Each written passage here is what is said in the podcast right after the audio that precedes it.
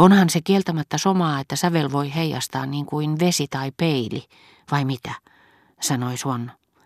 Ja ottakaa huomioon, että vääntöin teema näyttää minulle vain seikkoja, joihin en siihen aikaan kiinnittänyt huomiota. Silloisista huolistani ja hellistä tunteistani se ei kerro minulle enää mitään. Se on vaihtanut aihetta. Charles, minusta tuntuu, että se on vähän epäystävällistä minua kohtaan, tuo mitä nyt juuri sanoitte. Epäystävällistä? Naiset ovat uskomattomia. Minä vain yritin selittää tälle nuorelle miehelle, että musiikki ei näytä, ei ainakaan minulle, tahdon olemusta tai synteesiä äärettömyydestä, vaan esimerkiksi ukko Verdoranin saketissaan Jardin d'Acclimatationin palmutarhassa.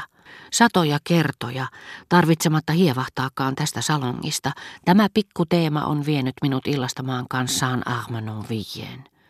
Onhan se herra paratkoon hauskempaa kuin käydä siellä rouva de Cambremerin kanssa. Rouva Swann rupesi nauramaan. Tästä rouvasta kerrotaan, että hän on ollut korviaan myöten rakastunut Charlesiin. Hän selitti minulle samaan äänensävyyn, mihin hän hetkistä aikaisemmin puhuessaan Vermeer van Delftistä, jonka olin ääneen ihmetellen todennut hänen tuntevan, oli vastannut minulle. Asianlaita on niin, että tämä herrasmies oli kovin kiinnostunut kyseisestä taidemaalarista siihen aikaan, kun hän liehitteli minua, eikö totta kultaseni?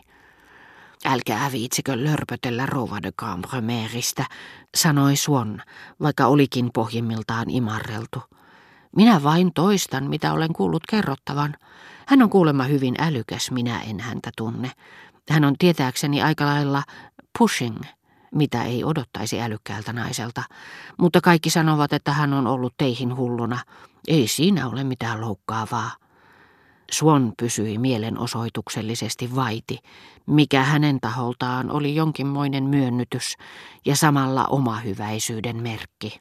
No koska kerran soittamani kappale tuo mieleen Jardin d'Acclimatationin, jatkoi rouva Swann ja oli olevinaan närkästynyt, me voisimmekin valita sen kävelyretkemme kohteeksi, jos se on tälle lapselle mieleen. Nyt on kaunis ilma. Teillä olisi taas tilaisuus uudistaa rakkaat vaikutelmanne. Muuten, tuosta puutarhasta tulee mieleeni, että tämä nuori mies kuvitteli meidän pitävän paljon eräästä henkilöstä, jonka minä päin vastoin kierrän kaukaa aina kun vain voin, rouva Blatanista. Minusta on kauhean nöyryyttävää, että häntä luullaan ystäväksemme.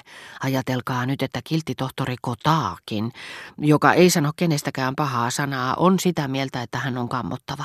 Hyi olkoon. Hänestä ei ole muuta hyvää sanottavaa kuin, että hän on aivan Savonarolan näköinen. Ilmetty Savonarola Fra Bartolomeon maalauksessa.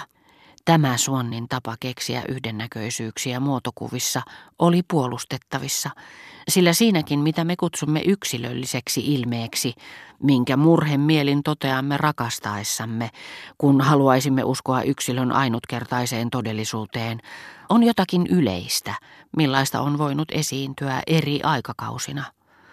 Mutta jos oli uskominen Swannia, niin Itämaan tietäjien saattueet, anakronistiset jo siihen aikaan, kun Benozzo Gozzoli liitti niihin Medicit, olivat vielä paljon harhaan johtavampia, koska niistä olisi löytynyt koko joukko sellaisten ihmisten muotokuvia, jotka eivät olleet Gozzolin, vaan Swannin aikalaisia. Toisin sanoen, joita ei erottanut vain viisitoista vuosisataa Kristuksen syntymästä, vaan myös neljä maalarista itsestään. Swannin mukaan näistä saattueista ei puuttunut yhtään tunnettua pariisilaista, niin kuin ei erään Sardoun näytelmän näytöksestäkään, jonka kuluessa ystävyydestä tekijää ja pääosaa esittävää näyttelijätärtä kohtaan, ja koska se oli muodissa, monet huomattavat pariisilaiset, kuuluisat lääkärit, poliitikot ja asianajajat nousivat kukin vuorollaan yhtenä iltana näyttämölle. Mutta onko rouva Blatanilla ja Jardin d'Acclimatationilla jotakin yhteistä? On paljonkin. Mitä? Luuletteko, että hänellä on taivaansininen takamus, niin kuin apinoillakin? Charles, hyi miten hävytöntä. Ei, vaan minä ajattelin sitä, mitä singaleesi hänelle sanoi. Kertokaa se hänelle, se on niin hyvä juttu. Jokseenkin typerä. Tehän tiedätte, että rouva Blatanilla on tapana puhutella kaikkia suojelevaan sävyyn, jota hän itse kuvittelee ystävälliseksi. Meidän rakkaat naapurimme Themsin takaa käyttävät siitä nimitystä patronizing, sanoi Odette väliin. Hän oli hiljattain käymässä Jardin d'Acclimatationissa, missä on mustaihoisia singaleeseja, sanoi muistaakseni vaimoni, joka on paljon etevämpi kansatieteissä kuin minä. Charles, olkaa hupsimatta. Kuinka niin? Minä olen tosissani. No kuinka ollakaan. Hän kääntyi yhden afrikkalaisen puoleen ja sanoi, hyvää päivää, neekeri. Mitä tuo nyt sitten? Ei mitään. Oli miten oli, sana ei ollut neekerille mieleen. Jos minä neekeri, hän sanoi rouva Blatanille raivoissaan, sinä vanha kameli. Minusta se on ihanan hassua. Rakastan tätä kaskua. Eikö ollutkin hyvin sanottu? Ihan silmissä näkee Blatanin ämmän. Jos minä neekeri, sinä vanha kameli. Väitin tuntevani vastustamatonta halua nähdä nämä singaleesit, joista yksi oli kutsunut rouva Blatania vanhaksi kameliksi. He eivät kiinnostaneet minua vähimmässäkään määrin, mutta ajattelin, että matkalla Jardin d'Acclimatationiin ja sieltä tultaessa ylittäisimme akaasiakujan, missä olin niin suunnattomasti ihaillut rouva Swannia, ja että Coquelinin mulatti ystävä, jolle en ollut koskaan voinut näyttäytyä rouva Swannin seurassa, näkisi minut ehkä istumassa avovaunujen syvyyksissä hänen rinnallaan.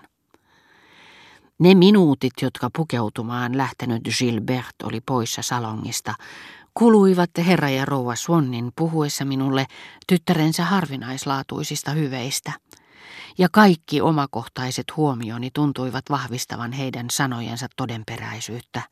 Totesin, että kuten hänen äitinsä oli kertonut, Gilbertellä oli ei vain ystävättäriensä, vaan myöskin palvelijoiden köyhien varalle hienotunteisia, tarkoin harkittuja huomaavaisuuden osoituksia, halua olla mieliksi, olla loukkaamatta ketään, mikä kävi ilmi pikkuasioissa, jotka usein aiheuttivat hänelle paljon vaivaa.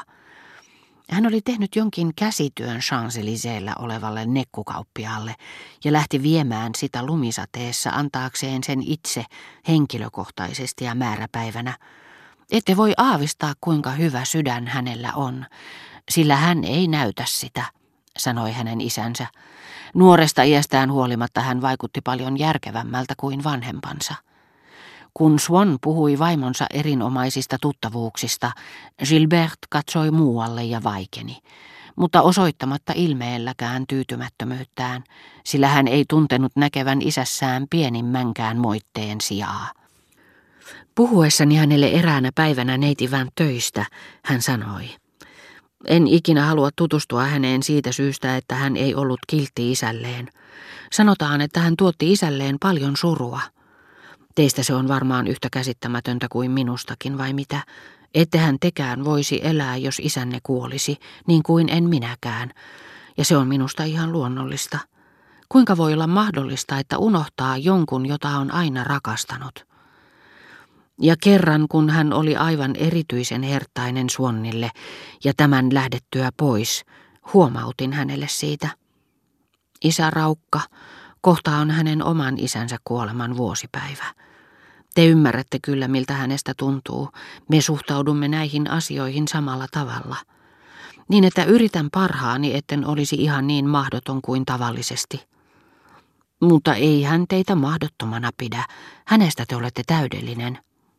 Isä Raukka. Se johtuu siitä, että hän on liian hyvä.